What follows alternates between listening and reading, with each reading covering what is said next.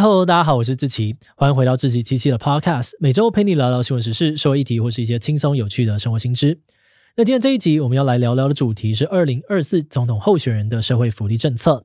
欢迎来到我们 Tinder 到你的总统哦，来听总统的政见，看谁跟你最速配。本周六就要总统大选了，你知道3位候选人要怎么样解决少子化、居住正义以及行人地狱的问题吗？我们觉得选总统跟滑交友软体其实有点像，但最大的不同点是挑对象的时候，如果你对他们都不满意，最后还是可以选择单身。可是选总统呢，就算候选人你都不喜欢哦，不去投票或者是投废票，最后还是会有一个总统被选出来，等于是被强迫配对。所以如果你不喜欢让别人帮你选择，请记得锁定我们的 Tinder 到你的总统，看看我们帮你整理的总统候选人政见，找到跟你价值观最接近的候选人。那今年的 Tinder 到你的总统计划呢，总共会有4集，每集我们都会针对一个主题，挑出几个面向，再分别介绍3位总统候选人，预计要怎么样解决这些问题。最后呢，我们会针对这些政策分享我们自己的观点。那么这集的主题呢，是社会福利及交通。交通相对很好懂，但社会福利又是什么呢？通常我们选出一个政府，会希望它可以保障每个国民的基本人权。当人民遭遇到了生老病死或是紧急危难的时候，政府能够协助人民渡过难关。所以社会福利其实牵涉到了很多的面向，政府要尽可能的让所有的年龄层以及弱势族群都获得基本的生命保障跟生活品质。那么这集会聚焦在讨论度最高的少子化、居住正义以及行人地狱的交通议题，分别看看3位候选人的解方是什么。今天就让我们一起来聊聊总统候选人的交通及社会福利政策吧。不过在进入今天的节目之前，先让我们进一段工商服务时间。你是否跟我一样有减重复胖的惨痛经验呢？先别气馁哦，我和减重名医宋叶仁一起推出了外食减重学线上课程，会带你根据体质避开复胖地雷，让好不容易瘦下来的你不再因为3餐外食、没空运动等等的原因，让体重回到原点。课程首先会带你掌握外食判断指南，一眼就能够根据食材类型与烹调方法来找到好吃、便利又能够瘦的日常外食。那如果想要杜绝复胖，那就一定要认识影响减重成效最关键的荷尔蒙体质。根据体质调整作息与饮食来减重，就不用勉强自己疯狂运动、节食挨饿，更不用担心一旦松懈就迅速的膨胀复胖。这套让我4个月减下14公斤的外食减重学，限时早鸟贩售5折起，即省2550元。输入我的优惠码 77COFIT 还能够再折200元。想要战胜复胖、成功减重的朋友们，赶快点击资讯栏看看吧。好的，那今天的工商服务时间就到这边，我们就开始进入节目的正题吧。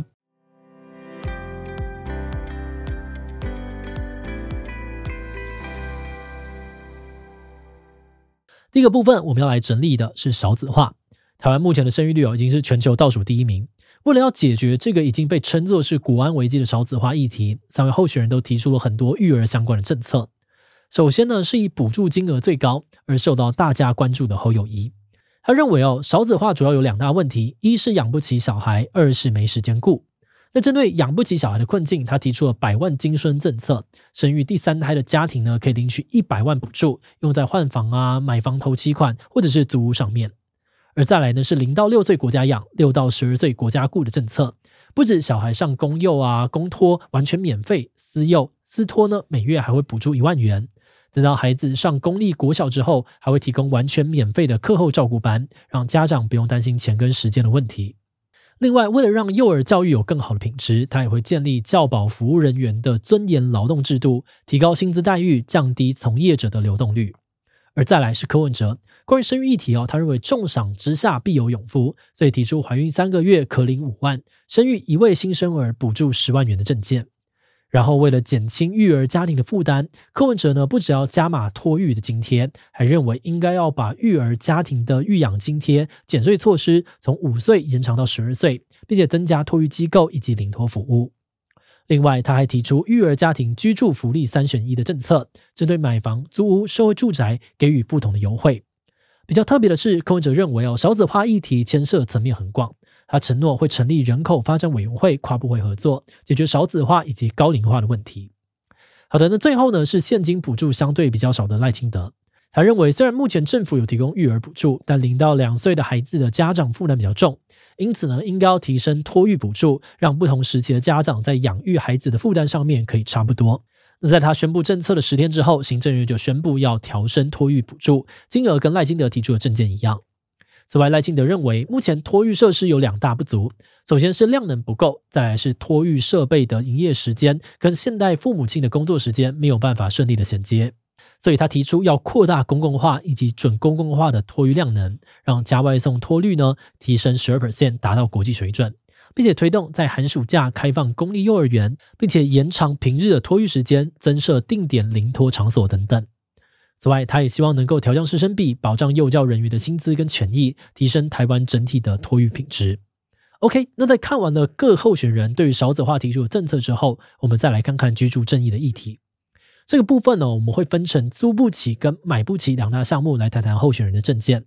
而针对租不起这个问题，三位候选人提出了解决方案，又可以再细分成租屋啊、社会住宅这两大块。首先在租屋的方面呢，三位候选人都认为政府应该要对房客采取补贴措施。赖清德提出要在目前总统蔡英文的租金补贴政策下，继续的扩大租金补贴范围，从目前申请的28万户增加到每年50万户。但是柯文哲跟侯友宜则认为，申请租金补贴的人这么少，就是因为很多人怕房东涨租金，根本不敢申请。他们认为呢，应该要双管齐下，一方面增加房客跟房东争取报税的诱因，像是提高租金的申报额度，把租金呢从一般列举扣除额改为特别扣除额。另外一方面呢，也增加房东的报税诱因，像是把租赁所得跟综合所得分开课税，这样的房东呢就不会担心急剧变高，缴的税变多，而不愿意诚实报税，甚至宁愿把房子空着也不租给别人。那因为租一直都是一个僧多粥少的市场，要怎么样扩充这个房源提供给租客，就变成了一个重要的议题。而只租不卖的社会住宅呢，是三位候选人少数有的共识。他们都承诺会持续的推动社会住宅，实际的做法呢，也提出像是容积奖励啊、规划社福用地或是都市更新的做法。不过他们针对社会住宅要盖多少、怎么盖，又各自有不同的看法。像是柯文哲就认为社会住宅呢应该有 5% 才会对价格产生破坏作用，所以他认为在 5% 的目标没有达成之前，政府应该要减少国有地的标售，避免带头炒地皮。那如果以2022年底全台湾共有907万住宅换算，柯文哲呢至少要盖到45万户社会住宅才可以达到 5% 的目标。赖清德则是认为全台湾目前的租屋需求是80多万户，所以他们要提供社会住宅跟包租代管共50万户，另外呢再加上租金补贴的50万户，目标100万户，照顾到全台湾的租屋族。而至于侯友宜呢的主张在数量之外品质也是重点，应该要结合大众交通路网来盖社宅，一方面呢让大家减少交通支出，另外一方面也不会因为都市没有土地而卡关。此外，他也提出要鼓励民间投入社宅，像是企业劳工宅啊、多元银发宅等等。那说完了租不起房的问题，再来则是买不起房的问题。针对买不起房的政见，我们又可以切分成买房补贴、打击炒房这两个方向来看。首先比较直观的就是，既然大家买不起房，政府就应该要想办法让民众买得起。三位候选人当中，赖清德的补助对象范围最广，他提出要扩大青安住宅贷款，贷款金额呢从800万提升到1000万，同时政府还会补贴一码的利息。那虽然这个贷款名称叫做青年安心成家，但其实只要年满18岁，而且借款人本人、配偶以及未成年子女名下都没有自有住宅，就可以申请。再来呢是侯友宜他针对40岁以下的年轻首购族提出555方案，意思是民众能够享有1500万额度的全额贷款，利息补贴 0.5%， 利息优惠5年。最后是柯文哲，他主打育儿家庭，也就是前面提过的居住福利三选一，如果选择买房可以最高贷9成，政府还会吸收前3年的利息。接下来在打炒房的措施当中呢，解决有钱人囤房的问题，也是三位候选人的共识。他们都提出要推动囤房税，但实际上要怎么做却有着细微的差别。第一个是柯文哲他认为应该要把囤房跟自住的人拉出对比，对于囤房者立专法各种税，自住者呢反而要调降税率，从目前的 1.2% 调降到最低的 0.6%。而赖清德也认为针对囤房的人应该要用差额累进来课税，而非自住的房屋也要从县市归户改成全国归户。换句话说，假如呢你有3间房子在台北，2间房子在新北，原本都可以用自住的税率，但是呢全国归户之后，只要你在全国有超过3间房，就会被课囤房税。那侯友宜虽然有表态支持推动囤房税、空屋税，但比较没有谈到细节的内容。他主要认为应该要重新检讨不动产交易所得税，让房子自然增值的收益呢收归公有，再分享给全民。好的，那除了居住正义哦，这几年来呢，交通议题也受到了很多社会大众的关注。乡民呢也常常会在网络上面戏称台湾是行人地狱。那关于这个议题，三位候选人又是怎么看的呢？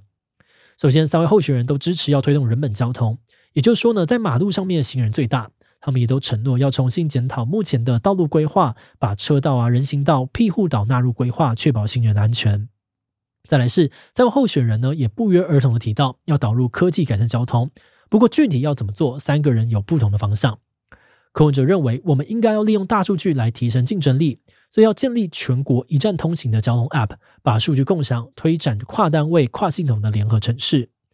而赖清德政策呢，则比较针对容易塞车的瓶颈路段，导入大数据跟人工智慧分析空间以及车流资讯，改善道路体系，让城乡空间的发展可以更加的均衡。而至于侯友宜的部分，他比较看重交通安全，除了会把大数据跟科技用在管理人员跟大众交通工具的安全上，也会增加人车路空间的侦测跟感应措施。另外，三位候选人对于要让谁来参与交通政策也有各自不同的重点。像是柯文哲认为应该要召开公众参与的交通改革会议，每年公开说明交通安全改善成效以及未来执行计划，方便滚动式修正。而赖清德觉得，比起公众参与反而应该要纳入专业人才，成立交通设计分区辅导团，采用安全跟兼容的角度，改善全国主要的交通节点。侯友宜则提出呢，应该要透过教育培养全民交通安全观念。另外，他还承诺要设立常态性的机车交通政策管理小组，检讨机车的安全道路政策。最后，还有管理驾驶人的部分，柯文哲跟侯友宜都提到，应该要重新检讨取得驾照的门槛，并且改革口头制度，确保上路的驾驶都有一定的水准。但是赖清德这边就没有特别的提到相关的政策。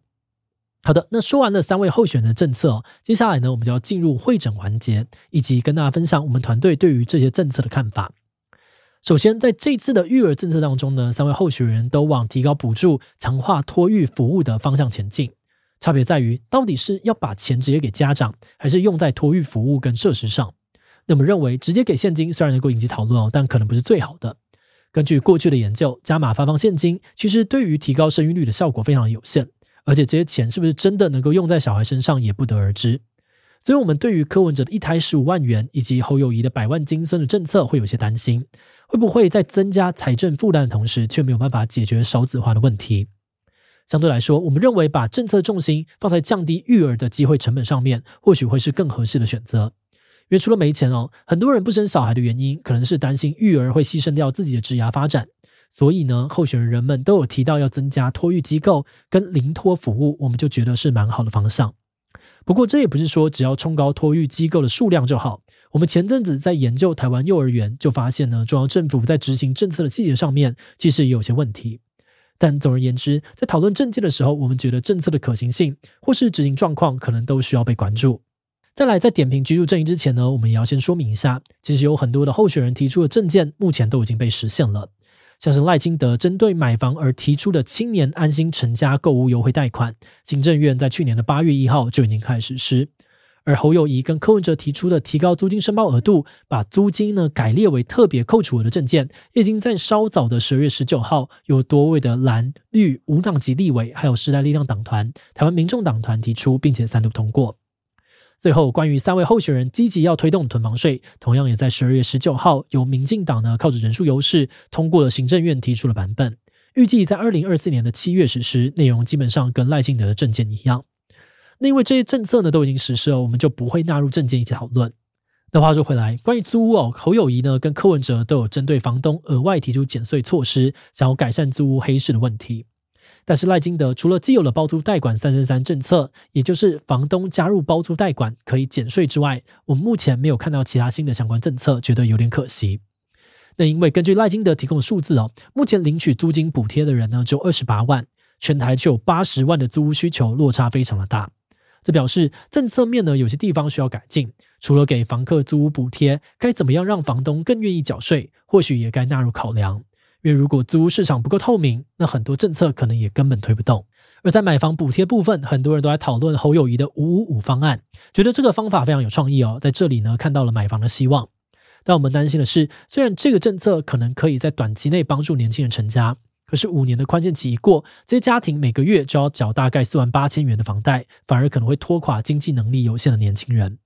不过我们认为这个政策之所以可以积极讨论是因为它命中了很多人想要买房却没投期款的痛点。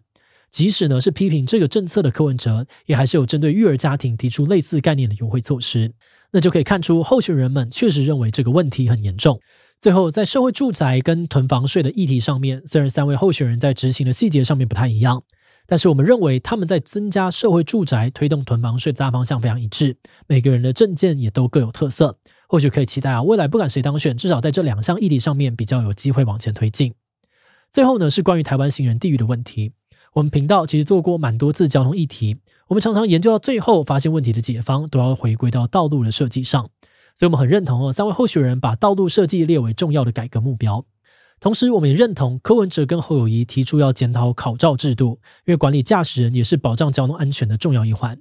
但是我们认为侯友宜的行人天堂框架比其他两位候选人有点偏重在机车上，虽然可以理解他们想要帮机车族争取权益，但也可能引起民众的误解，认为他在解决行人地狱的规划上没有把大车也一起纳入考量。